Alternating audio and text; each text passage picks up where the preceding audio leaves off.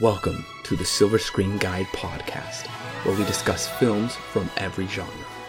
So sit back, relax, and enjoy the podcast.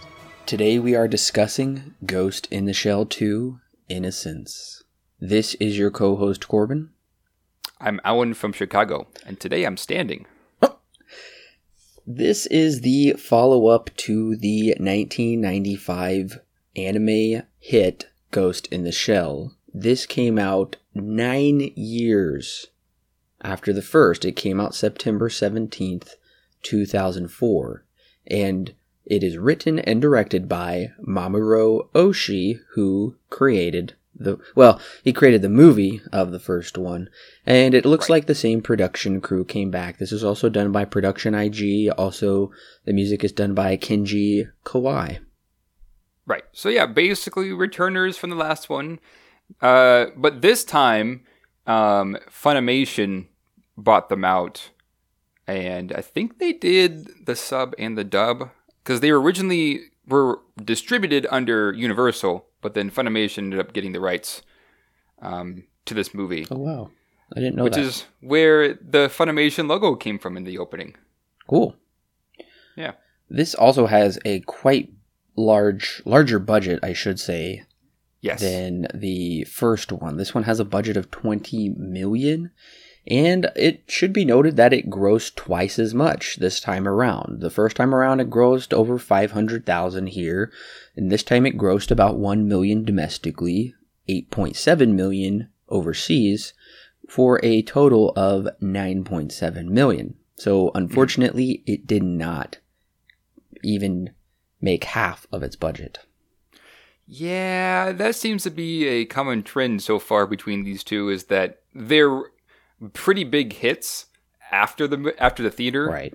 um, many years after. But when they release in theater, they're kind of a wash. Yeah. I also noticed uh, under the kind of Wikipedia section where it gives you just the rundown of information, it said it was distributed by Toho, which are the distributors of all of the original Godzilla movies. Interesting. I guess it kind of makes sense because they're both in Japan. Right. But Well, and one of the other reasons why these movies, when they come to theaters in the US, are not as big ticket items is because it opened only in 47 theaters. ooh, Right. yee. So, opening weekend, it opened at number 28 on the box office with 317 million, which is actually close to how much the original grossed. Or, I'm sorry, $317,000, not million. yeah, yeah. Forty-seven theaters. I guess I can see why it didn't make too much money. Um, probably no. There weren't too many theaters that I would think that would want this movie Right. because the original didn't do so hot in the in the box office either. Right. It did gain seven more theaters, so its widest release was 55 theaters, which, when you're factoring it out, only makes up for 0.0125% of most US theatrical wide releases. If it's a very wide release, it'll be close to 4,000 theaters, somewhere in that 3 to 4, maybe possibly a little below 3. But regardless, it is a just infinitesimally small fraction or percentage, I should say, of most US theatrical releases. Right. Now, I do know that it did get a Cannes Film Festival release as well. Oh. And I believe, yeah, it was one of the six uh, ever to be like shown in Cannes, which is a, I mean, a pretty big deal because Cannes is like a pretty big deal. Um, but I don't know what the audience really thought about it. But from what I, I do know that it won a couple of awards from different festivals that are, I think, more based in Japan. So I mean, I clearly people liked it, Right. but it just didn't get more of a modern, or I guess a uh, movie-going audience uh, that other movies do. It does hold a 7.6 on IMDb, which is just 0.4 points lower than the original, actually. Right. Which is still good. Oh, yeah. And that's a high score for it. Yes. Now, it should be noted that this is technically kind of a quasi sequel. Right. Oshii never intended this to directly follow the first. Yes, it does contain a number of references and there are connections, but this is a standalone story. They reference the first enough so you could watch this one without already seeing the first. Right. Yeah, and I actually did go back and watch the first and the second back to back. Um, that's actually not a very good idea because they are both really heavy movies. But uh, yes, there are a number of references uh, in this one that are also in the original, which aren't necessarily uh, like needed to know going into this movie, but they do help going into this movie. Well, I'm ready to jump into the plot if you are. Yeah, I'm basically ready to jump in. Yeah.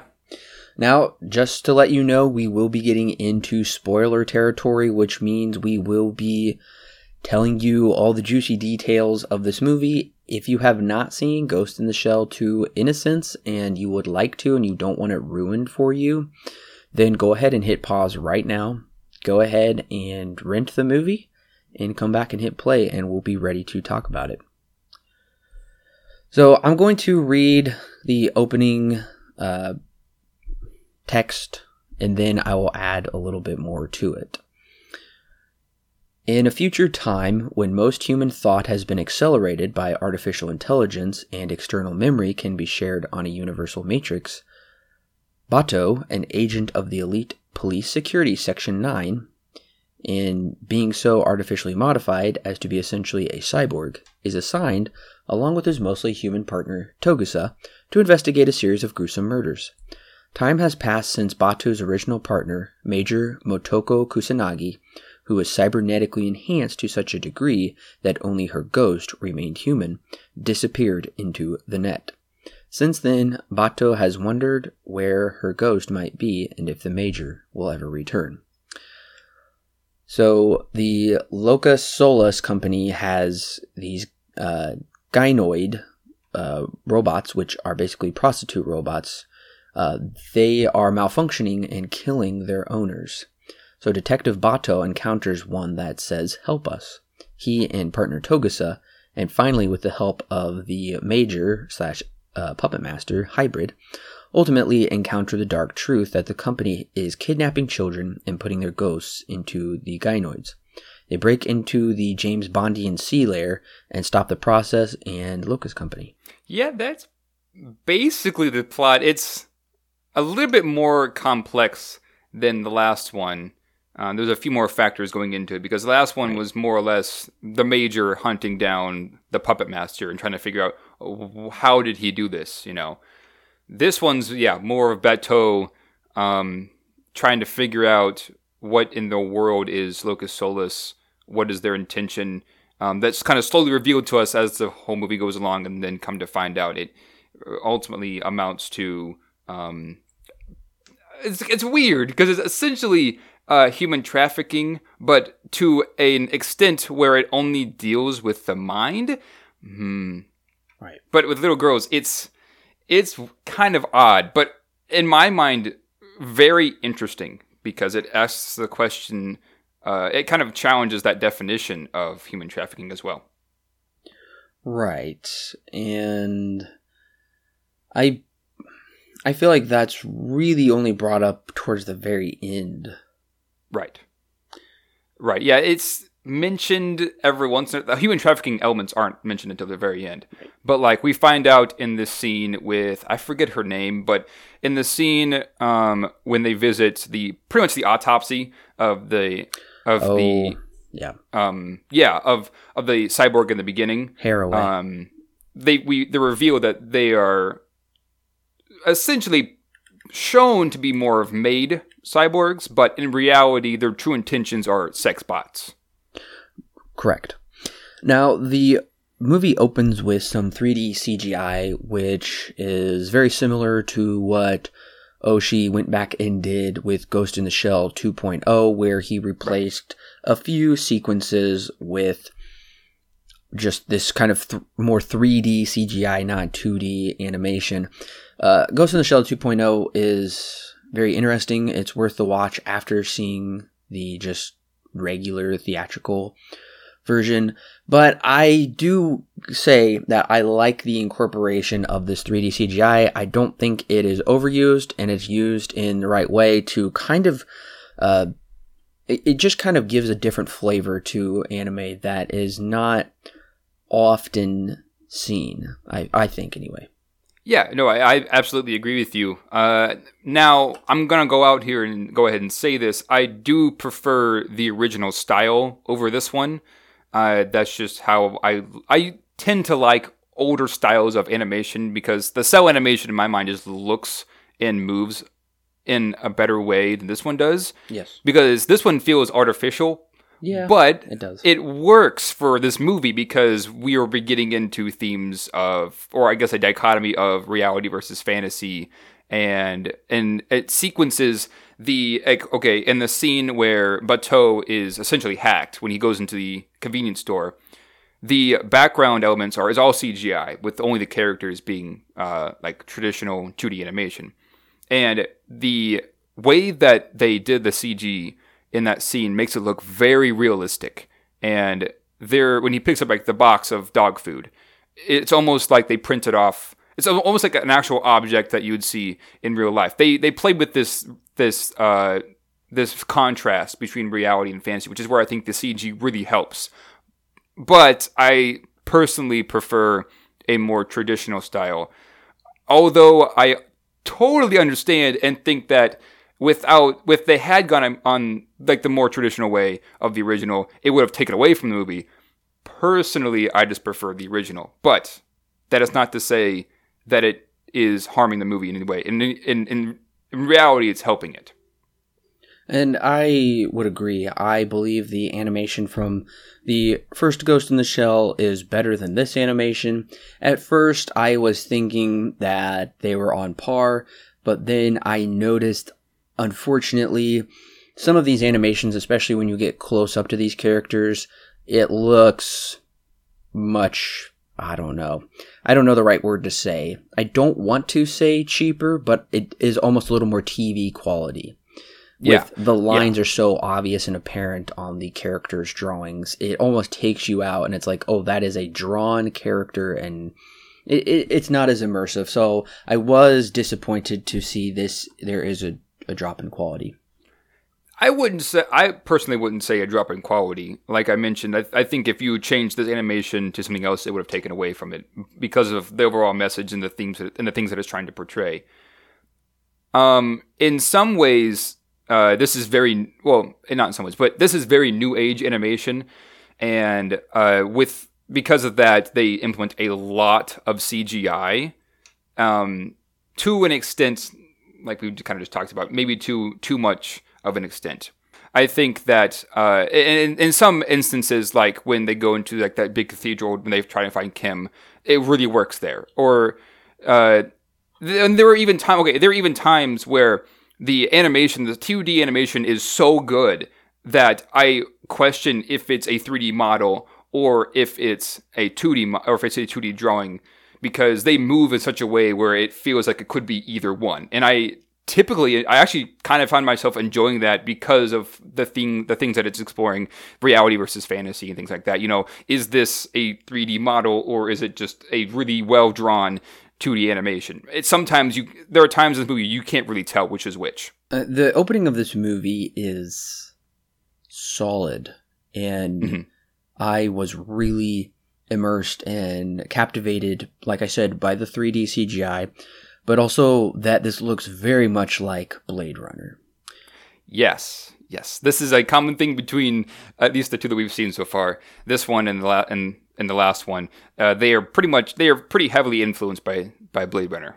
And I would say this one, even more so, looks so much similar with just the colors that are used. There's some usages of green and red with lots of neon and very kind of dank streets. And it's a creepy opening, but uh, Batou is awesome and I'm really jazzed up.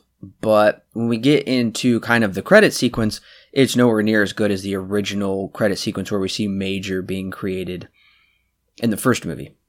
Yeah, yeah. The, this uh, this ti- entire movie has a lot of yellow to it. Yes. Um, except in the scenes where like there are two scenes specifically where the color palette changes to a more blue and more colder style. And that's when uh, Batou goes into the convenience store when he gets hacked. And then later on when they go and visit Kim and they get lost in that mind maze. Uh, they the color, it's really the only two times where you, the color palette clearly changes. And for good reason because it's going to show uh, that they are basically stuck. They've been hacked, you know. But putting that aside, this opening, yeah, I actually really enjoy this opening, but I still prefer once again, the original opening.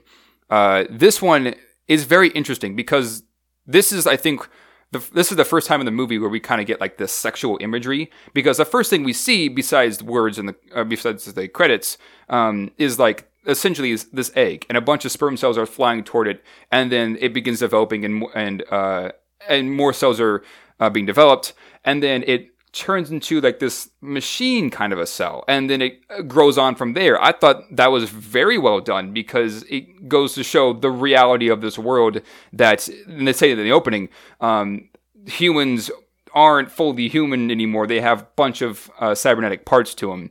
And this one, and we'll find out a bit later uh, when it comes to like the marionettes or the marionette, the marionette looking, uh, I guess, dolls. Um, how they're created, and this we get to see this in this opening. Uh, it's kind of like a and like a puppet on a string until the very like one of the last sequences that we see, which comes up later in the movie. This uh, idea of a puppet being on a string, and then once the string is cut off of, I think it's like a festival right? Is what they say. Once the string is cut, it kind of just falls over. And so this, I found this opening to be very, very interesting. Um, a bit more complex than the original opening, and th- this like this subtle sexual theme, uh, sexual imagery will come back later on in this movie. Yeah, it's probably deeper, but I would say visually it wasn't as pleasing, if that makes sense. I yeah, I can definitely see that. I like I said, I still prefer the original opening, but I think this one does do a very good job at portraying its idea. Now, did you get subtitles that told you what the lyrics to this uh, same creepy theme is? Even we heard in the first one. Yes, I did actually get the uh, basically yeah the lyrics for this opening theme. Yeah, I was I was really uh, surprised that we finally know what this actually means, and uh, very very creepy. Uh, yeah, says I won't read them all, but basically the opening is the moon fails to shine down on either day or night, and the nightbird calls out in sadness, and it goes on from there, and it is a very haunting song with these lyrics. Wow. Yeah, yeah, this song is very, very interesting. It comes back more than one time, and just like the original, it's the main theme, where the main theme is like developed every time is brought back. The same thing happens here. Uh, although there, are, I think there are more of just kind of two parts the story than there are three, like the original. Um, but yeah, every time, both times this is brought up, this uh, idea or this, sorry, this song is brought up, it's developed more and you get more of a musical get more musical score to it and everything like that. Yeah, I do enjoy this, but that kind of gets me into uh, one of my other criticisms of this movie. I pref- I still prefer the the score of the original because they used the more they they they heavily used the Bulgarian harmonies in a way that I really really liked. And this one they still use it, but it's kind of on the down low yeah. than the original, and I prefer the original. But this is not a bad score by any means. This is still a very good score. I personally felt the score just felt recycled to me. I felt mm. like it really didn't bring anything we hadn't already heard in the first one. So, but when I did see it was uh, uh, Kawai coming back to score the movie, I was looking forward to it. But then I just honestly, I barely ever noticed the score except in one elongated sequence where they are uh, talking with Kim in his place. We'll talk about that after a while. And then, of course, there's the main kind of theme, you I guess you could say, that is also here again. But uh, honestly, this this score didn't do uh, much to improve upon the last. I felt. I, I do agree. I mean, we kind of have this new opening theme, but it still kind of harkens back to uh, the original opening theme, um, just in a more different. It's, it's more a somber way, right. and uh, which is not that big of a deal, but when you comes when it comes like the composition in the scenes, aside from the Kim the uh, scene with Kim and that like part two when they reach the cathedral um, in that city, the you don't notice it too much, and that is an unfortunate truth. I don't think it's a bad composition, but I do agree we kind of recycle a few things here and there with this like opening song, um, which isn't really that big of a deal. But the score just doesn't feel like it's as special as the original, which is unfortunate. But I mean, it's I don't think it's a bad composition. I think it still works. I just wish it was more like the original, where it was very special. And right after this, we kind of jump into the main plot of the movie, which honestly brings me to a criticism is this is told to us it through quite a bit of exposition. Right. Too much exposition. And I think this movie kind of suffers from that is it's almost as if they think, oh, the audience may not catch on to this, or we need to almost over explain it. Whereas I feel the first one never did that, but this one has a lot of exposition talking about these eight gynoid homicides and they've self-destructed. They're created by the Locus Solus company. And we're all hearing this from like a radio in the background or something like that. And then I get confused because it says there's a politician that was among those killed, so it's considered a terrorist act. Is that right? Yeah, they do mention that it's very possible that this is a terrorist act. Um, once again, we're dealing with politics, just like in the original. Um, but yeah, yeah, I think you are correct. This is this is on the grounds of is this a terrorist attack? You know, because uh, they have seen these murders now. This is number eight, and so they are a little bit concerned. Right, and then we also even learn a little bit more about Major, how the government really wants her memories for some reason. I felt like we didn't need to bring this up, but Major will be referenced quite a bit throughout this movie. Well, I think the point of them mentioning the major um, is that Batou. Okay, so I guess I probably should mention this. I watched the Japanese sub, or sorry, the Japanese dub with English subtitles. And if it's anything like the last one, the subs are not necessarily matched up to the English spoken dialogue. Right. They're matched up more to the translation from the Japanese. So I think I mentioned this in the last podcast. Yeah, I did actually. Um, you I would highly recommend watching if you can watching the English dub with the uh, Japanese subbed or the Japanese translated uh, subtitles because you get two different sides of the story. It's they say the exact same thing but in two different ways. So one of the things that I got out of this is that Batou was essentially mentioning that uh, the major's memories do belong to the government. And basically, everything about her body isn't exactly hers um, because the Megatech in the original had made her. So it isn't, strictly speaking, hers. All of her memories and stuff don't necessarily belong completely to her. They also belong to the government. Whereas here, she's now on the net. She's kind of gone out. She's not necessarily in a physical form anymore. And so they can't track her down, and the government can't access her memories anymore like they used to be able to which kind of goes back to Batou because I know that he's now mostly cyborg and has very few humanity, very few human parts to him anymore. Correct. And then we get to this Dr. Haraway scene or whatever, this doctor who has found the robot that Batou shot and she's trying to rebuild it. She herself is very animatronic with her just action and dialogues. And I gotta say, this is kind of a weird scene mm-hmm. because we spend some time with this fisheye, uh, kind of fisheye mode of focusing on Togusa, and there's this dialogue about maybe children aren't really what they are, and something about dolls and whatnot. And I gotta say, the scene really isn't working for me.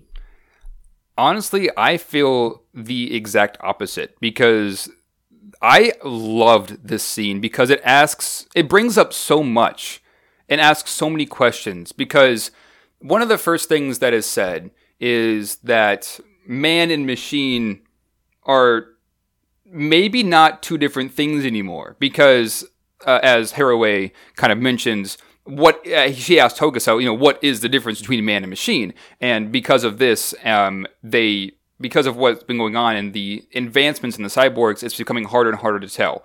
And so when and she goes on to explain that it sounds like there is a malfunction in the code or a malfunction in the minds of these uh, gynoids where uh, essentially what happens is the humans that own them get tired of them when, when something new comes out and they throw them out into the street. And that causes them because they perhaps they their minds are more closely related to a human's mind they essentially become depressed. And then they try and kill their owners and then try and as they say self-terminate. And then um that, that's what uh, Togusa says is that yeah they self-terminate. But then uh, Haraway comes back and says well suicide is definitely more like it as well and Togusa says well wouldn't it be better to use this term of self-terminate which is interesting because these robots once again, they're blurring the line of being human and not being human. And so we could use a more technical term of self-termination for their sake versus the more humanity, more human-like term, which is suicide. Um, it's a very interesting dichotomy, and then we get into, like you were just mentioning, the uh, the daughter or the I guess the children and the dolls, which also comes back much later, and once again ties into this theme or the the, th- the title of the movie, which is Innocence, because uh, they don't know the whole world that's around them. Um, they're just kind of acting in it in the way that the only way that they know how well they are learning. And so when it comes to dolls, they look and they look very human. And this and Haraway kind of brings this up. It's kind of scary because uh, they're something that a human is not, and we're scared that we may be that we are what the dolls are. We're just kind of meant to be messed around with, or that maybe even the cyborgs are like this. And this kind of goes back to once again the cyborgs. They are very much like dolls, where they're kind of just used just for the human, for whatever humans want to be, want them to be used for, and then when they're done, they throw them out.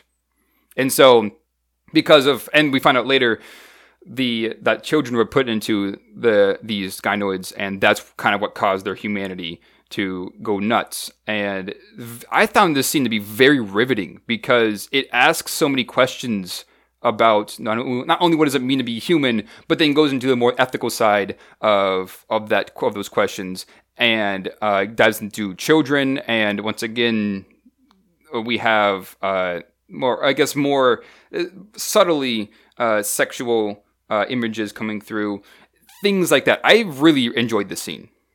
And I think my problem with it is I'm not feeling this coming across as organic, where I felt like these questions were organically brought up in such a way where it didn't need to just spend so much time talking about it. You just more so saw it on screen and then we could talk about it later. So I think this is kind of one of my central problems with this movie is we have so much exposition in this movie throughout the movie with different characters or scenes or so many philosophical things that are really just almost brought up, it seems like, just to try and say something profound without really going there.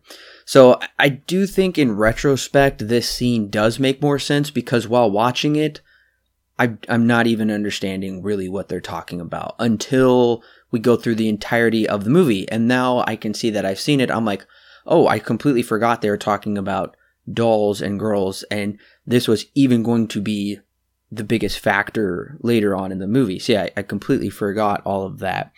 And maybe on a second watching, I'll pick up on this stuff more.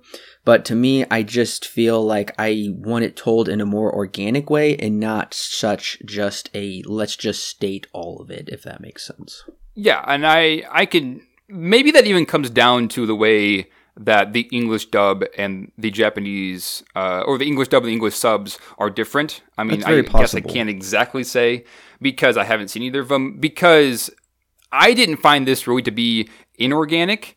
Um, I definitely can see where it definitely could feel like that. Then, to be fair, the original kind of the original also has this as well, where it kind of uh, talks about a, a, theme. Like, okay, take the boat example. When uh, the major's on the boat and she begins talking about what it means to what it means for her own perception and how humans perceive things, and she spells out to the audience that uh, the way that she perceives the world around her is different, is what makes her different from everybody else. She may look exactly the same as everybody else that is around her, but the way that she perceives her world makes her different. She spells that out to us. And right. although it works, it does work. For, it, it does work for that movie, and really, even going back to Blade Runner, they do have scenes where they kind of just spell out things to the audience just because an idea is so complex that it's hard to put it into this box of a metaphor. I think that's kind of what's going on here is that uh, the English dub is maybe something because I know that this is from the original. Um, English dub says something that says the same thing as the Japanese sub, uh, but they're done in two different ways, and you get two different, two different, maybe not two different sides of the co- same coin, but you get two different viewpoints of a central idea. So I think that's what's happening here because it didn't, like I said, it didn't bother this scene. I really enjoyed this scene because of the way that it was set up and the way that and the ideas that it brought up. Whereas with you, it sounds like you uh, found it to be very on the nose, which Right. I can only attest to. Maybe that just is the the way that the English dialogue is spoken or the way that it is executed, um, because you can have different execution just from a translation. Right, and I think that's a good point. That's very possible that the English dub they just possibly elaborate too much. Right. And I, like I said, I can't state that for a fact because I have not seen the Japanese sub. I would be very interested though, and maybe that would make me a little more optimistic about certain parts of this movie because this is going to be, like I said, one of my problems continually throughout this is things are just over explained or it's just stated too much. Whereas, yes, you're right in the English dub for the first one, some of that stuff is just laid it all out there. But I do feel they do show more than they tell. Whereas with this one, honestly, I feel like they're just telling more than they're showing. But Yeah. we'll continue to get into that. Uh, anyways, I gotta say, I like Ishikawa's character. think he's a fun character. I would have liked to have seen him more. Also, we get the Hound Dog again.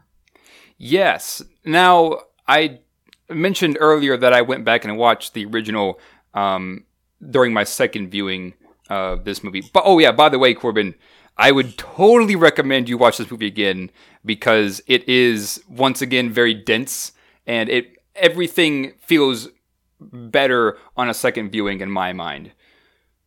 Putting that aside, though, yes, the the dog does actually show up more than one time in the original. We kind of see hi- the dog in. I think we, I think we talked about this in the last podcast. We do see the dog um, in like the part two transition after the boat scene. Um, he's like up on like this banister, and a couple of small moments here and there, like with the picture of the trash man, um, and then I think he's also put on a poster uh, that is an advertisement for the dog food, which we do see here. Um, so yes, he's brought up in the original a few, uh, very very subtly, and here he's now a main character. Yes, and I always found the incorporation of a this kind of uh, hound dog type dog. I don't know what it's called. I always found it to be very odd, but very unique to such a degree that it actually works. It shouldn't work, but the poster of this is so bizarre with this dog next to this dismembered, uh, looks like a gynoid to me. Yes, It's I very- believe yes, that is the gynoid that we see in the like autopsy scene just Yes. before this. It's very strange, but it's very interesting, and the dog's name is Gabriel. Everything has a name in this, I noticed, thanks to the subtitles. Uh, so, interesting. I don't know if it adds too much to the message of the movie. I can actually say that it does. Oh, gosh. Uh, what? Okay, let me ask this: What do you think the dog, the meaning of the dog in this movie is? Um, well, if you, if you know, Well, the one thing that I did notice is animals are not very present in both Ghost in the Shell movies. So really the only animals we see are this hound dog, which does feel very out of place in this industrialized world. And I also noticed they brought up a couple times that the dog isn't technically real. It's like artificial inseminationally created or it's a part robot or something. I don't know. right? So yes, basically the dog represents something that is real, or I guess I guess the dog represents uh, the that dichotomy of real and fake. more specifically something that is real. Because taking it, okay, taking it from the poster, you said we have the gynoid on like just like laying in pieces on the ground, whereas a dog is sitting next to it. Putting that in like maybe a yin and yang kind of a scenario, uh, the dog is something that is real versus the gynoid is something that is fake. But they both have elements to them that are make it kind of the other way around. So taking it from that perspective, uh, we never see a cyborg eat anything. Whereas in this one, uh, Batou buys buys that dog food and he puts it in the microwave, which is weird. But um, he buys his food for his dog. I think this is the only character that we see ever actually eating anything, or any, or any character, anything in this movie that like consumes some something that is not like a cigarette from the last scene. Mm-hmm. And so I kind of got the the extent that this is this dog is actually real because uh, once again we have the dog food and the uh, ads for it. So in my mind, I think this is more or less going to show uh, something that is real in a world that is mostly fake, hmm. or in a world that is mostly artificial. Hmm.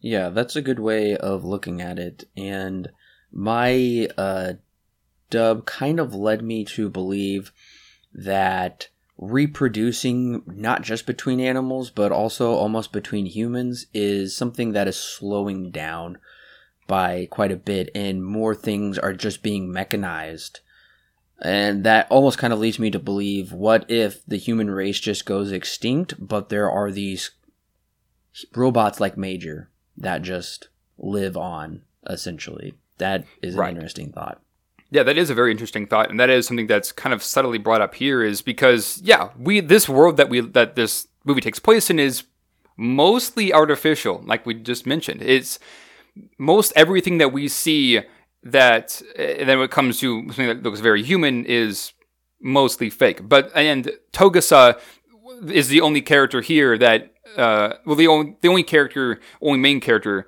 that we ever get into um, that is mostly human. And he's brought into this case once again by the leader of Section Nine from the last one, because this is, these these two guys are from the last movie. We both we know that um, they were on the same team, but now they're just kind of brought back for this new case.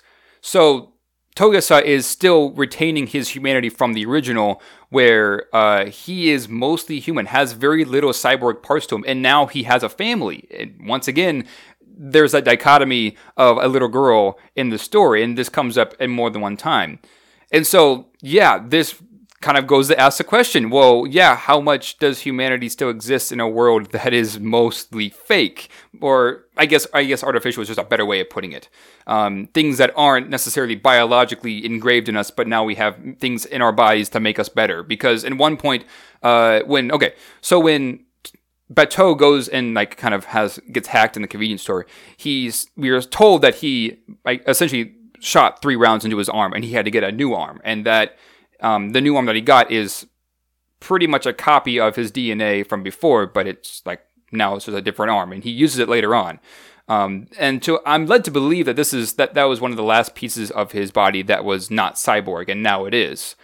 So yeah, how do we live in this world uh, how, how how would we live in a world like this that now has that is mostly artificial? Everything is made better, but is not biologically that way anymore. It's mechanized. Well, we're about half an hour in, and I'm checking out a little bit. Honestly. Really? Yeah. But we do get some uh, gratuitous violence we get Batou shooting up the place. We have the Crab Man boss fight, which is pretty ah, fun. Yes. How it ends with him plugging into his head with a joystick. And uh, yeah, and then the, the grocery scene, which is probably one of the best scenes of the movie so far because I think it's so uh, well done. A lot of interesting parts to it with hearing he's going into the kill zone. He thinks there's a killer there it's slow moving and then he gets shot up. We don't know who's shooting up. He makes a rush towards the guy. And that, but this, so this is where I'm like, okay, I'm back. My interest has been piqued again as to who is hacking Batou and what's going on. I feel like they kind of needed to pick it up here, and now I'm back and interested. Yeah, and I can definitely see why you think that because let's be honest, this movie is mostly dialogue Yes. up until this point. Uh, so it can be kind of draining to get from there to here. And this, once again, I, I, I think I mentioned this. I, I did mention this earlier. Uh, we have this dichotomy of real versus fake. When he walks into that convenience store, the color palette changes to a blue, right? And we find out later that he was hacked. Um, but come to find out, or come to, well, the way that the convenience store looks is a lot different than the rest of the movie because it looks all very, very realistic. And um, we have this is where the movie kind of goes completely CG up, except for the characters. Um, he's walking around in this 3D space, and when he and he picks up those boxes of dog food, and they're obviously 3D models and and things like that. And then this whole scene happens. Um, this is we find out later it is a he has been hacked, and it is a fantasy in his mind that somebody is there that wants to kill that wants to kill him in this convenience store, and that's what causes him to go kind of off the deep end. Luckily, uh, Ishikawa was there to stop him, and uh, I don't. I think he figured. Yeah, Ishikawa even warns him earlier that hey, you should really buy the dry dog food versus the wet one that you can get. And come to find out, Ishikawa had figured out that uh, the way that these different cyborgs were hacked is because their daily routine was always the same, made it easier for them to be hacked by, as we find out, Kim later on in the movie. And then they travel up to the north where it's just kind of this technological wasteland, it seems like, where these multinationals and possibly criminals hide out. And on their helicopter ride there, we get a quote from this is what they say Psalm 139 from the book of David from the Old Testament. They really make sure we want to know what the book of Psalm is. Yeah, in the Japanese dub, they just say Psalm 139. Oh, okay. So once again, I think this may be a difference in translations because yours is just more simplified, whereas mine will be like, oh, this is from Plato's 12th book, chapter 7, verse 5. I'm Yeah. being dramatic, but Yeah. that's how it feels. And this is where I get annoyed, where I am just being spoon fed some of these quotes. I don't have a problem they quote it because they did do a bit of this in the first one. But what I have a problem with is when it's just like, oh, did you know that was written in the 18th century by David and that is the book? So this occurs repeatedly from here. And I don't know how it is in the Japanese version, but this is one of my problems where it's like, let's quote every philosopher we can think of. Now, I I will agree with you. This movie does it does do the exact same thing where it kind of just loves to quote philosophers. Sometimes it doesn't give the name of the philosopher, the quote, the name of the philosopher who said that, and Mine sometimes does. it does. uh, I will agree with you that there is a ton of philosoph- uh, philo- philosopher quotes in this movie, and it cut- gets to a point where it's like, okay, Yeah. can we just not do that? Um, I, I do agree that is one of my criti- criticisms as well. It kind of just they like to do it a lot, which, like you said, isn't that big of a deal if they do it every once in a while because it will definitely help with the movie. But they do it really often, and it makes the movie a little bit more complex than what I would have liked. I do enjoy the quotes, and they do work for the movie, but there are a lot of them, and it kind of gets a bit too much, especially here towards the end. We begin to do this more, but um, sometimes, and I don't know if this work. I don't know if this is the same in your in your version, but there are times where they kind of just say a quote, but don't give like any context to who said it or where it came from. But there are moments. Yeah, I think the uh, the one that you mentioned there at the very end, there is one where they kind of. I think it's John Milton is what they say. Uh, There's a quote from him um, that they say, or the Psalm 130. When they say Psalm 139, uh, he quotes it, and then Batou comes back and says, "Oh yeah, you you quoted Psalm 139 from the from the Old Testament." Um, there are times where it's kind of obvious um, that this is the, where the quote came from, and then there are times where they just don't really give any context as to who who said it at all. I would have liked if they used it a bit more sparingly than here, but I mean, at least it works and isn't like just there for no reason. Right. Well, instead of making subtle allusions to it by maybe incorporating more visual elements, and yeah, they should have tampered it down as well, but they do drop a lot of quotes, and it's almost trying because they're like, oh wow, the first one was so philosophical. They're like, let's do that, but make it even more. And I feel like they are kind of missing the point by spelling it out too much. And I don't know what your your version said, but right after he quoted the verse, Batou says to Togusa, maybe your external brain still has some of your philosophical leanings. Yeah, that's the kind of what the Japanese dub had said is that, um, yeah, basically the the same thing. Maybe your cyborg mind is a bit. Well, mine said your, maybe your cyborg mind is just a bit more on the philosophical side. Is is what it said, which I, I just found to be funny because this whole movie's insanely philosophical.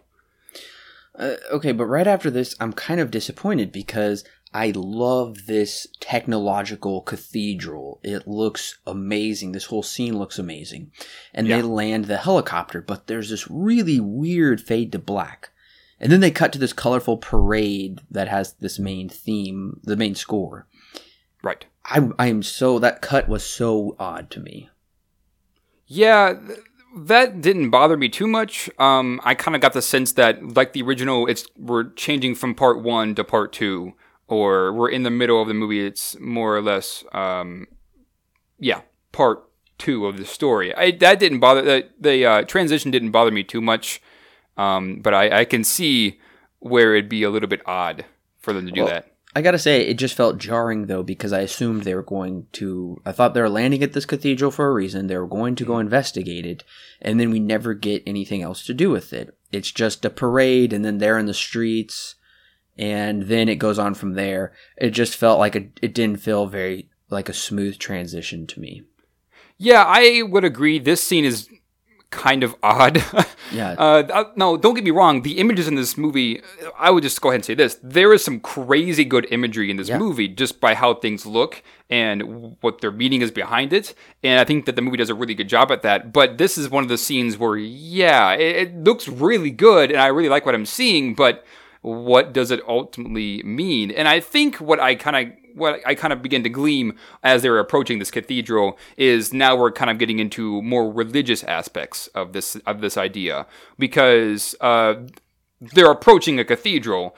And so then you have like the culture around this cathedral and we get to see how they celebrate um, their own beliefs and things like that. So we get some really odd imagery that you wouldn't normally see in a movie and you get the score coming back um, I've kind of been led to believe that we're more or less exploring a culture and how they operate in terms of practicing their beliefs and things like that in this world because they're covered. And once we get once again we get to this line of uh, a puppet on a parade float, uh, which happens a little bit later, um, where we have like an elephant on a parade float, and then we have like these like mannequin heads that are kind of just floating around the, on the on the frame it's a bunch of puppets, and so it. I mean, yes, it ties into uh, at least aesthetically, it ties into the rest of what the movie is saying. But I do agree, it's a little bit odd and a bit of a jarring experience going from one, going from what we just saw to seeing this to then onto the Kim scenario. I did also forget to mention earlier Batou, one of the first philosophers he mentions is Descartes, and it's funny because I said the first movie had a lot of Descartes philosophy, so I feel vindicated yes. about that now. And the other thing is uh, Dr. Haraway mentions the third law of ethics. It cannot vi- violate the third law. And I'm like, wait a minute. Is this I, Robot? Because two months prior, the film I, Robot came out and which was based off the I believe it was based off the Isaac Asimov short story. And the third law is the same in I, Robot as well. So that was a little weird how somehow they got that. Yes, actually, there is a reason why it's called the third law. There is a code of ethics for. Uh, actually, it's called I think the law of robotics. Uh, I think there are like three or four laws to it. Essentially, the law is you can't use robots to harm other human beings. Um, okay. Yeah, that that's where they got this from. Is not they don't pull from either or, but they there is a law of ethics for robotics, and that's where they're pulling it from. I had to learn this gotcha. for one of my classes in college. So that's that's where the that's where this code comes from. Gotcha. Okay, that makes me feel better. They're not just ripping off I, Robot. Yeah, yeah. I don't know if they could do that in two months. So back to now we get this quite elongated Kim sequence where they find the man slash machine who hacked into Batou. And I gotta say, this is so haunting. This entire Yes. sequence, like them walking towards the house. The lighting in this movie is wonderful, and the lighting like behind the house and around it. There's this weird statue. They have to walk on this small pathway through this lake to get to the house, and then inside the house, it looks incredible. Uh, yeah, visually, this scene is a feast and uh, very haunting, actually. I also, and it's macabre, and the Yes. music is great. So everything about it is essentially perfect. Right. But I, I was uh, curious. There is a girl and a hound, uh, a dog down there, a basset hound. Doesn't that look like Major to you? It is the major actually, because later on Batou says that okay, the way the re, the way that Batou is able to escape this mind maze is his with his guardian angel, which is the major. He sees her on the ground, and in front of her are these is two words depending on uh, what time he goes, what time he gets lost in the maze. The first time I think it's I think it says Ameth, which means life. And then when he comes back, the A and the E on the on the front are taken off, and it just says meth, which means death. And so, with that and the help of the major, he was able to escape this maze. Um, that's yes, so that is the major that he sees. And once again, he had he mentioned that she is his guardian angel. Ah, okay. Yes, I that- caught that on my second time around. I was like, oh, that looks a lot like the major. Why is she here? Yes, that did confuse me because he just kind of brushes by at first. And then I did notice he came back and examined those words. But I get okay, I get that it is that is supposed to be the major. Okay, Yes. help me out. So who is Kim and how did they know to find him? So you remember earlier before they entered the cathedral when they when okay so Batou and Togus are kind of like walking down the alleyway and then this guy the bunch of children are, running, are running by and this guy kind of like falls or lands in between them all and has like the white mask. Mhm. Okay, so this guy used to uh, so Batou knew this guy, and so this guy knows where Kim is, and uh, he essentially and so Batou's like, where is this guy? Where is Kim? Because I think they track him down to uh, they essentially track him down to this location, but they don't know who it is or where he's at, and so they find so they find out from this guy where Kim is located. They go up to the cathedral to uh, essentially. Um, talk with him and figure out what exactly is going on. And then when they arrive, Kim has put them into this mind maze. Luckily, Batou is able to escape um, and comes to find out that this Kim man is the guy who trapped them into this maze and has been doing all the hackings as well. Ah, okay.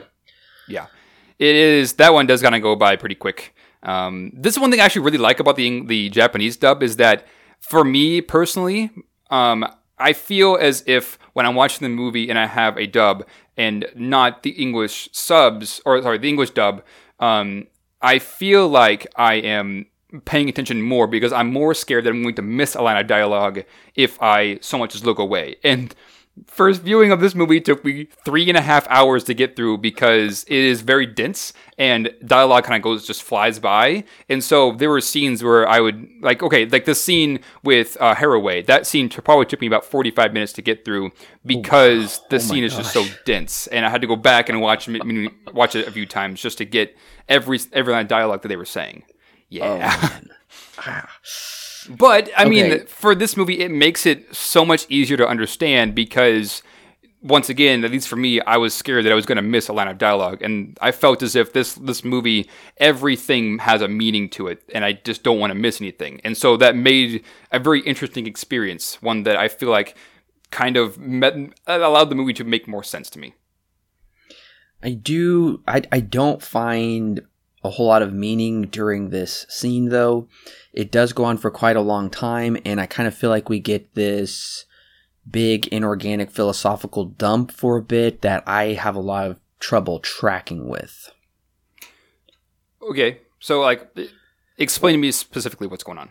Well, he's talking about how animals are on the same level as dolls or gods, and I'm just I'm I'm kind of missing the connection here because dolls are brought up so much and how uh, this scene is also kind of reminiscent of the scene in the first one with the puppet master, how he's talking about memories and machines and uh, humans. They can't exist separately. They need one needs the other to create this evolutionary future. I feel like that's what they're what they're saying in this, but I'm just I'm not getting animals, dolls, and gods. Right. Okay, so Oshii, the director, came out and basically said that the reason for this movie or the message of this movie is that anything can exist equally, where whether it be animals or anything that has life can essentially coexist as, as he as he mentioned they can coexist on an equal level plane um, so this is now this idea is very very japanese uh, it's more towards their culture and, and things like that. So taking taking it from that perspective, when he explains, when Kim explains that yes, everything um, can be can coexist on this equal plane, that's what he's saying is that animals or gods or dolls, whether no matter what it is, if it has life, it can exist on this equal plane. It's a very Japanese kind of idea. And I will agree, it's a bit odd to uh, to see that in this movie and how it connects with the rest of it. But um, viewing the rest of the movie with all, also that same mindset, I found to be a bit more clear uh, because that was the intention. Is dolls, although they are not not necessarily uh, real per se, they in this movie they are shown to have like uh, the minds of humans in them. And so even though the body is not necessarily a biological, biologically real person, uh, their minds exist. So it kind of goes to show that really anything can live on this equal plane when it comes to like nature and stuff like that. It's very Japanese. Ah, okay. That does make a lot more sense. And yes, we technically did get a little bit of those concepts in the first movie, kind of towards the end it's yes. kind of Buddhist in a way where, you know, all this life and matter is coexisting and is all kind of equal on this plane. It's that that is very new age. Maybe Shinto. I don't know much about the Japanese religion of Shinto, but okay. With that in mind, I can definitely see where they're going with that. Right, right, yeah. It's it is a pretty bit it is pretty subtle. That's why I would highly recommend watching it uh, a second time, just because it is this is a this is a very dense movie, and I would even say it's even more dense than the last one, which is quite a feat because the last one was pretty dense. But yeah, I do agree. This was a bit confusing for me on my first time. I didn't exactly know where this was headed uh, until my second time around. I was like, okay, I'm picking up. And then when I read what the director said, it's like, ah, it makes sense now. And I I guess I would agree that it is more dense, which is hard to do because the first one is incredibly dense. But I do feel yes. the first one is incredibly rewarding. I'm not getting that same rewarding feeling with this one. I almost feel like it's possibly almost too dense to connect with or maybe on my 10th viewing I can just it's all, all will be revealed but I'm just feeling that the density is is targeted too too narrowly. Like it's just it's not as broad for an audience to connect with, if that makes sense. I can, yeah, I can definitely see that, and that was kind of my thoughts when I watched it the first time. Is that this is wow? I mean. to be fair, it took me three and a half hours to get through. And so even then, I was like, this has a lot to it. And that's part of the reason why it took me so long. Um, but yes, a second time around once it, I don't, like, I do agree with you. It is not as rewarding as the first one. Uh, because the first one just has a very per- well, they both have very personal feels to it. Uh, they're very simplistic movies when you get down to the interactions with the characters. But I like like you just said, the first one just has a bit more of a rewarding feel to it, and it and it does. Although I say that they both uh, they both gain from rewatching on a second time or third time or more than just that. Um, the first one feels a bit more clear with what it's trying to say than this one does. And that might have even been the intention of the director is to make it complex enough where you can get more on multiple viewings than what you did before. And in some ways, I think that that really works because I can definitely attest to that. I got way more on my second viewing than this movie than I did my first. And that's kind of goes to show, oh, then, well, then again, there could be a problem with this is that, okay, but wouldn't you want to get what everything the movie is trying to say on a first viewing, or maybe a, a good chunk of it on the initial viewing that would allow you to kind of go back and see it again versus being like feeling like you're kind of out there and you're outside of this this inclusive group that the movie has created for itself. Seemingly. Yes, and honestly, on my first viewing, I was feeling very left out of this movie and honestly just confused as to what the whole point of the movie is. And I feel like we really don't get the point until the last five to 10 minutes. And then with that meta knowledge you're equipped with, you could go back a second time and then it would all feel more purposeful, if that makes sense. oh yeah absolutely Yeah. And I, I gotta say, I was a little disappointed with the very end of this scene, though, because uh, Batou learns that it's all been a kind of a time loop in a way, and he learns that he would find no knowledge in this house. So to me, that feels like our time has just been wasted. Now, I know they use Kim for some hacking purposes that I don't even understand. But I do feel like this was just almost them wanting to just talk about philosophy for an elongated period of time. And listening to this music for 10 minutes did get annoying. I don't know how you felt about what the music did to you during this scene. Yeah, I, I can I can see that the music kind of got annoying after a while. Uh, I didn't necessarily feel that, and um, after because it, cause it kind of does fade out when they reach Kim for the first time, and then begins and then is reintroduced once Togusa looks inside the house. But um, yeah, I can definitely see where you think that this movie kind of just loves to spout philosophy and doesn't really connect it to the rest of the story. But I would argue that this scene does definitely does help because uh, it begins to, because once again we're questioning you know robotics and AI and things like that and how as in the first one, a sea of information created a living, a almost living life form with, uh, with the puppet master. And the same thing is kind of true here, where we have a living thing being put into a shell of a body, and so it begins to ask the question of, well, can they exist on this equal plane as humans can? And once again, that we just talked about this. It's a very Japanese kind of a mindset. And so at first, I would, I when I first watched it, I would totally agree with you that this kind of this scene kind of doesn't really make too much sense. It kind of, like you said, just kind of likes to spout philosophy. But when I began to understand where exactly this scene was headed and what its intention was, I didn't necessarily feel that because you have Kim, who is this, who can get into anything, and he himself has lost his own physical body and put himself into this marionette like one, where he can now kind of travel around the net and uh, hack and everything like that that he wants to do. So he, in his own mind, he is very much on the same plane as everybody else, every other human, but he's just in a different spot. He's in a uh, in a different uh, how do I put this? A different area because he doesn't have, he doesn't necessarily have a physical body beyond uh well he put himself inside this like I said marionette body where he can do his things from but compared to the rest of the movie where we definitely see that tying this together with the, young girls being put inside of the gynoids it makes a bit more sense to me because uh, we're putting humans' minds into a robotic shell. Once again, ghost in the shell. So yes, I definitely will rewatch this very soon because a it is a visual feast. B I do want to learn more and give it uh, more of a chance. But also, I did spend four dollars for the HD version on Amazon. so I did too. I've got a seven day rental. I've got plenty of time, but I might even return to this two more times. That yeah, I can I, I can attest to my own experience, very good idea.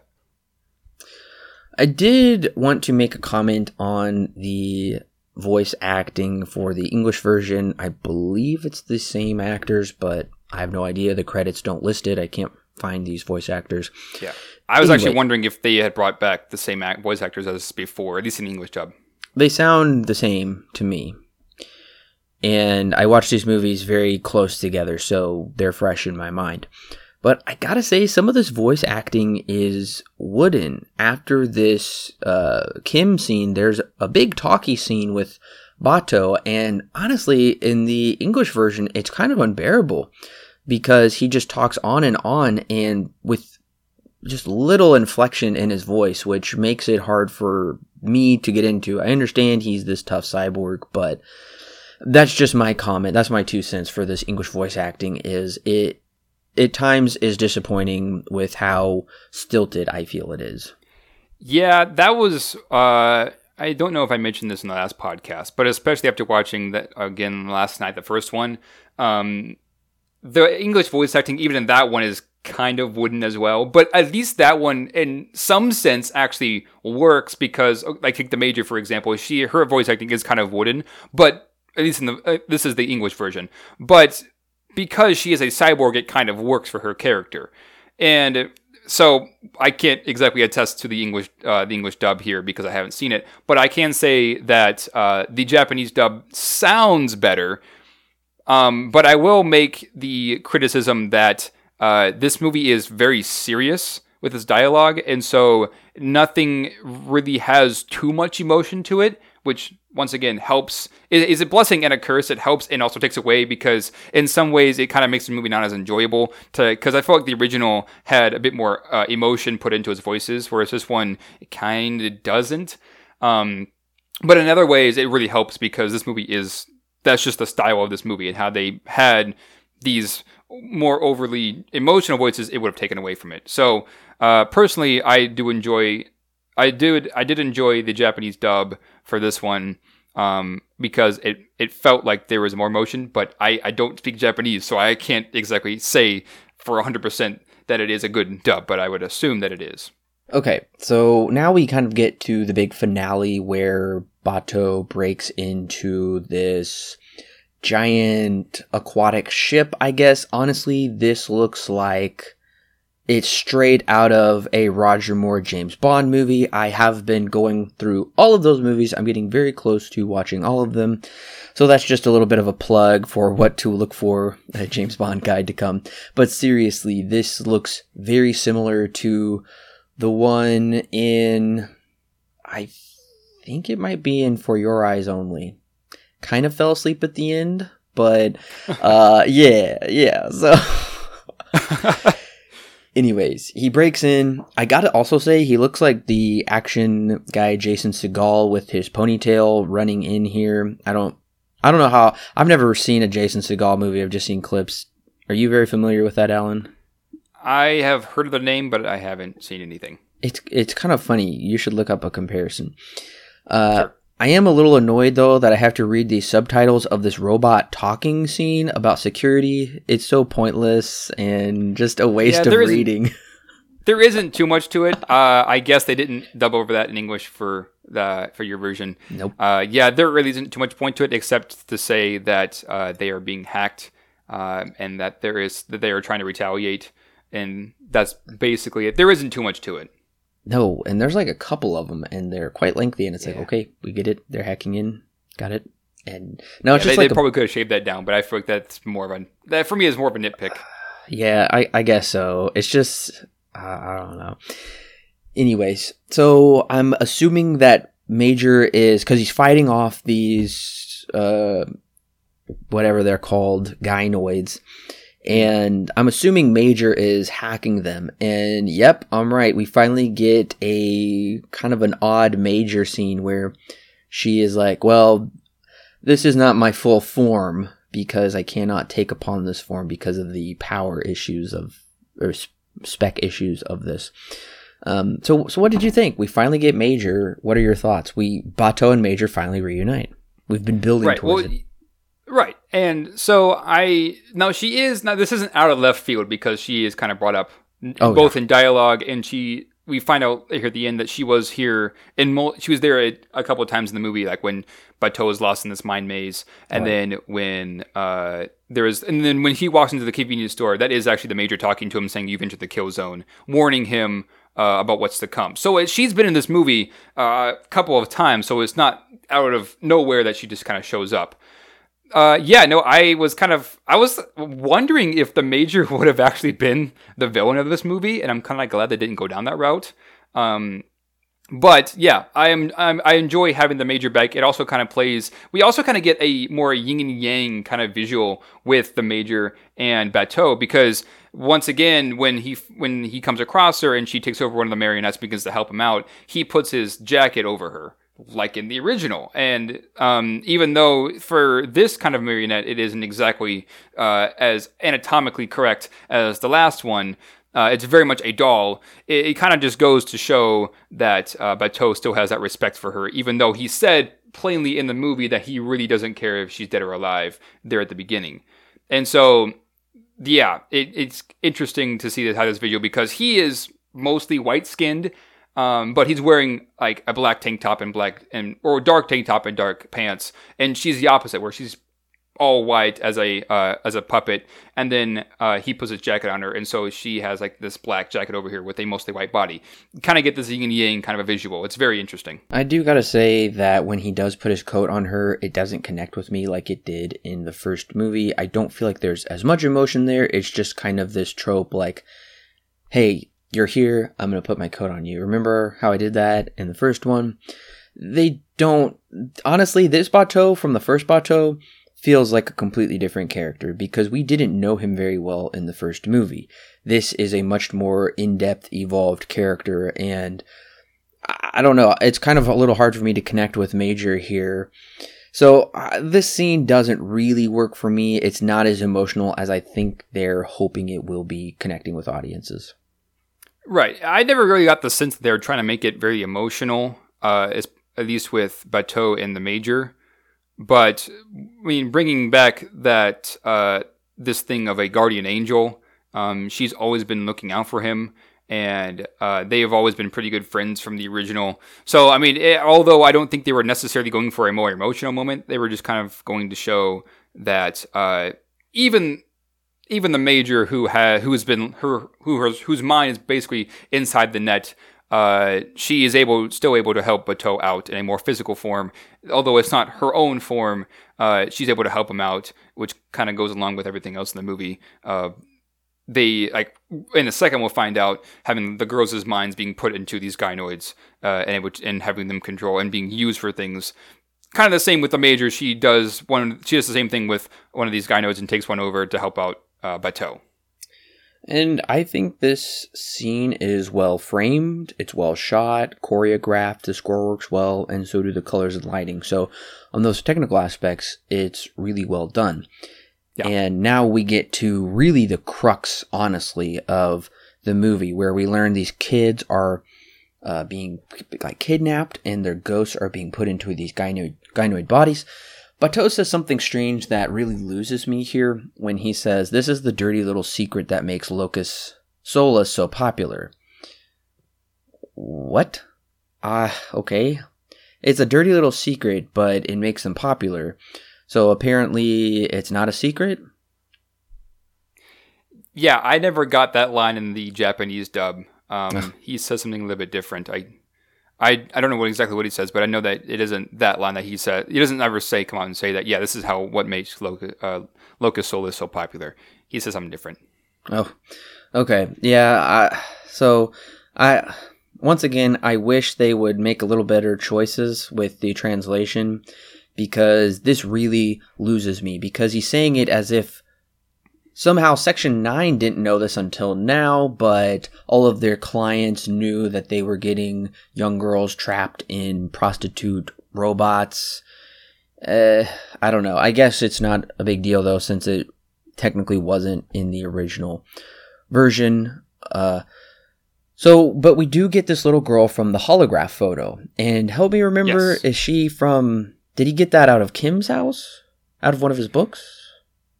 So okay, so you know that crime scene that they go to in the beginning, uh, where we kind of meet Oh. Kusanagi. No, sorry, uh, Ishikawa for the first time, that's where he got the photo. Is he pulled it out of the book? That's right. Okay. Yeah.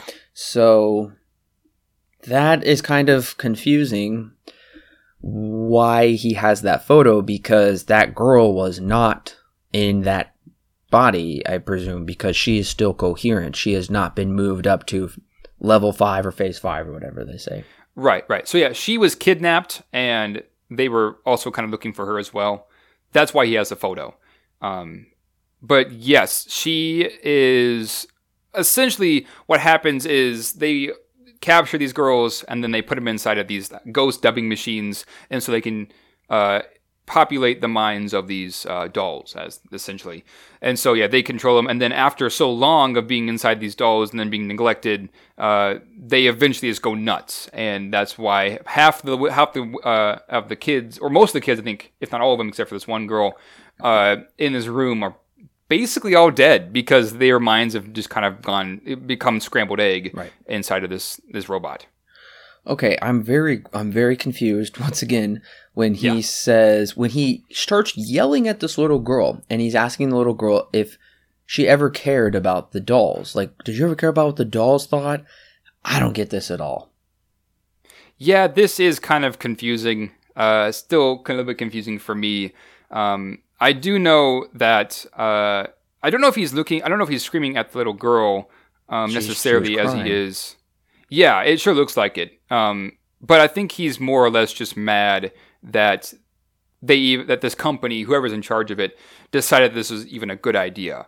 Um, but this also kind of comes back. I mean, even it really even could be the little girl. It also kind of comes back to this dialogue where they're talking about a little or a yeah a little uh, girl or a child playing with a doll, because uh, you have this form, this little this thing that looks in, like a human, but is being controlled by a human, and we have kind of this odd visual of uh, what yeah asking ourselves what what does it mean to be human, and so with then taking account the title of the movie innocence perhaps it's just the little girl was uh, just messing around in this uh, in the cyborg didn't exactly know what she was doing. It's kind of hard to know. Even i'm a bit confused on this as well but i feel like uh like it, it i think it does explain but just in a more subtle way I, I feel like what they're trying to say is, and what they've been saying is that so computers ha- were able to create their own soul, like with the puppet master, and become this true intelligence that is no longer artificial; it's actually real intelligence. So I almost feel like what what they're saying is, it's like, what if these dolls, which are patterned after humans, also are trapped and they have souls and feelings and we just use them like little puppets or something or little playthings and we discard them. We're not even caring about their feelings. I think that's possibly what they're trying to say, but honestly, I, I think that's stupid. So Well, that's kind of what they say. Um, they have gotten advanced enough from what they see. They have gotten advanced enough where the cyborgs are more human like in their thoughts, but we find out later that they are actually just little girls and who have essentially taken over these gynoids. And that's why they've gone into this rage and killed their own killed their masters and then tried to self as they say, self terminate or commit suicide. Um, because they are sex bots after all. So that's kind of where I was getting it from is that not necessarily that every robot or every cyborg is got like a mind of its own, but it's got a human mind inside of it. And because they are not in a, because they are a not in a human body and b had things happen to them, they kind of just go insane.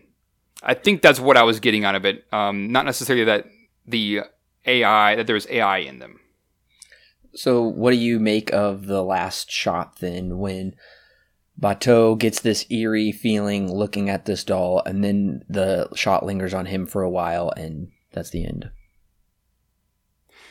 I think, given the fact that he's essentially saved uh, the little girl uh, from becoming what happens to everybody else, um, and then seeing this doll at the end with Togusa's daughter, um, I think, well, once again, that thing, that title of innocence kind of comes back here. I think that he's more or less okay with it now um, because he realizes that yes, everything can coexist together in this world, but there are things that are actually fake and they and like this doll that she has isn't really going to cause much harm because there's no soul inside of it. There's no like ghost essentially. I think that's what it's of trying to get towards. Um, it definitely leaves it up to the audience to really figure it out. Alan, what is your rating and recommendation for Ghost in the Shell 2 Innocence? So, if the last one wasn't uh, dense, this one actually is. And there is a reason why it took me forever to get through it. There is a ton of stuff to this movie. Maybe a bit too much, which is good and bad because watching it once, you're not, I don't think you're going to get everything. And it being that as it may, it may take away from your experience, which it sounds like what happened with you, Corbin. But like the but like the original, unlike the original, the original, I still had fun even though I didn't completely understand it on my first viewing and even my second viewing. I still had fun watching it, and that's what kept bringing me back. And here, I still had fun watching, um, but on a different kind of a different kind of way because this one it takes itself a little really it takes itself a bit more on a it takes itself down a path that is very serious and it which is the same as the first one but it also likes to spout a lot of philosophical dialogue and has visuals that aren't as appealing to me as the original so that being said it kind of brings it down just a little bit but because i was able to see it again and watch it um, with the prior knowledge of what happened in the first my first viewing, it made for a much better experience and one that I began to understand. Okay, this is why they do this is why they do this, and this is why they do that. The scene with this, the Kim scene is one of my favorite scenes in this entire movie because it is just so visually interesting and uh, it ha- it says a lot. And this movie is very Japanese, and I kind of want to go back and watch it again, just like the original, um, because there is just so much to explore. And that's why I love these movies, the two that we've seen so far, is that they are very dense, but that is for the better because they have so much to them that you can go through and you can look at it in a different way and see something different that you never saw, never saw before, which was the intention of Oshii. So overall, I did really enjoy it, and I would totally recommend this because it is just so philosophical and asks so many questions about um, what does it mean for uh, what, how do animals and humans exist on, on a similar plane? What does it mean for a little girl to, uh, well, that theme of innocence, little girl and purity, things like that? Very, very interesting. Uh, I wouldn't consider exactly the art style to be as it's I would say it's in, in, ways better than the original, but in also ways it's taking away. Um, I just personally prefer the original over this one, but I don't think I think that if you had changed it in any way, it would have taken away from it. So overall, I did really enjoy Ghost in the Shell, and since I still prefer the original over this one, uh, eight out of ten, high recommend for me. Well, we landed on different sides of the spectrum on this yes. one. Ghost in the Shell 2 Innocence is personally for me a sad fall from its predecessor.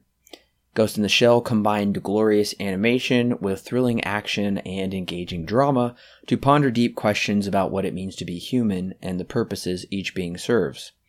Ghost in the Shell 2, on the other hand, is an episodic style story that tries much too hard to be as deep as the original while infusing the story while infusing with the story much more action and violence. Ultimately, I feel this movie begins, goes, and ends nowhere. I learned nothing nor feel satisfied. Rather, I feel as if I watched an elongated television episode.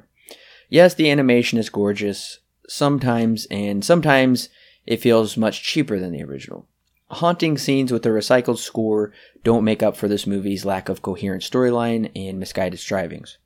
Overall, I'm giving Ghost in the Shell 2 Innocence 5 stars out of 10 with a mild not recommend. oh, that's unfortunate. Like I said, I would highly suggest that you go back and watch it again because it is just that dense and it's kind of hard to get everything on a first viewing, um, both for good and, and for bad, unfortunately. And I think I I definitely will go back and watch it again, but I think the philosophical elements of this movie, as we've talked about, just ultimately don't work because I am put off by how many quotes they use because I feel like instead of them trying to come up with ideas, they're just spouting off quotes of different philosophers, and that doesn't work for me. And I do feel like this is honestly a storyline I would see with Ghost in the Shell standalone complex. I was expecting a little more out of the movie. That's why I feel like this was just a very long episode of that.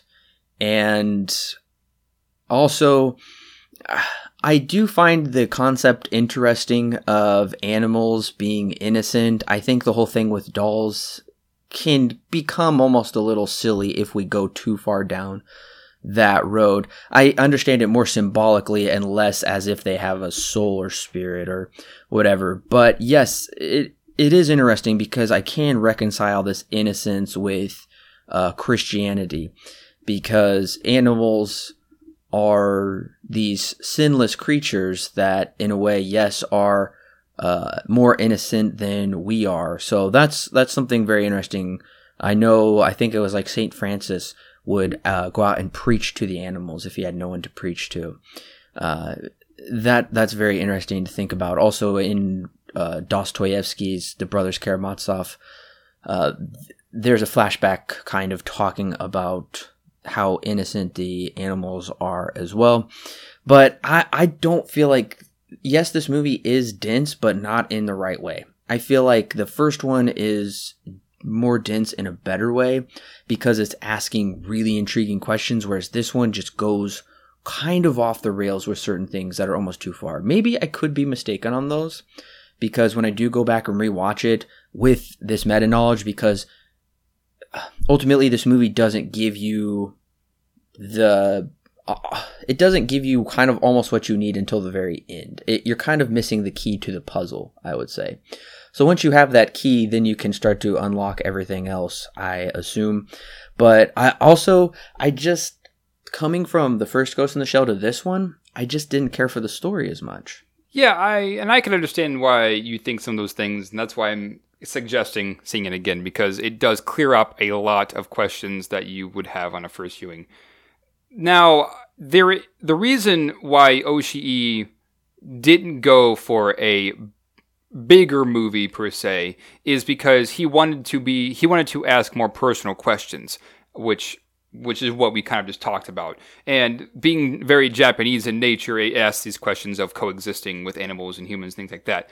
So this is a very personal story, and as director Oshii says, uh, more of an autobiography of what of his internal thoughts, because he stated that this is a movie that he kind of wanted to make but go on a more personal exploration as to what it as to what different things mean. Like what does it mean for uh, this Japanese culture to kind of bring in um, coexisting with animals and humans, um, things like that with this innocence theme and uh, having children and things like that. And I definitely see that because we do see a lot of pairs in this movie either twos or threes, and every time a character is off on its own, it never it almost never ends very well. There are two times when Batou, where I think the only two times actually in the movie, the whole movie that a character is ever off by himself, actually three times, is with Batou. Once with uh, well, at the very beginning when he's in the convenience store, he's off by himself.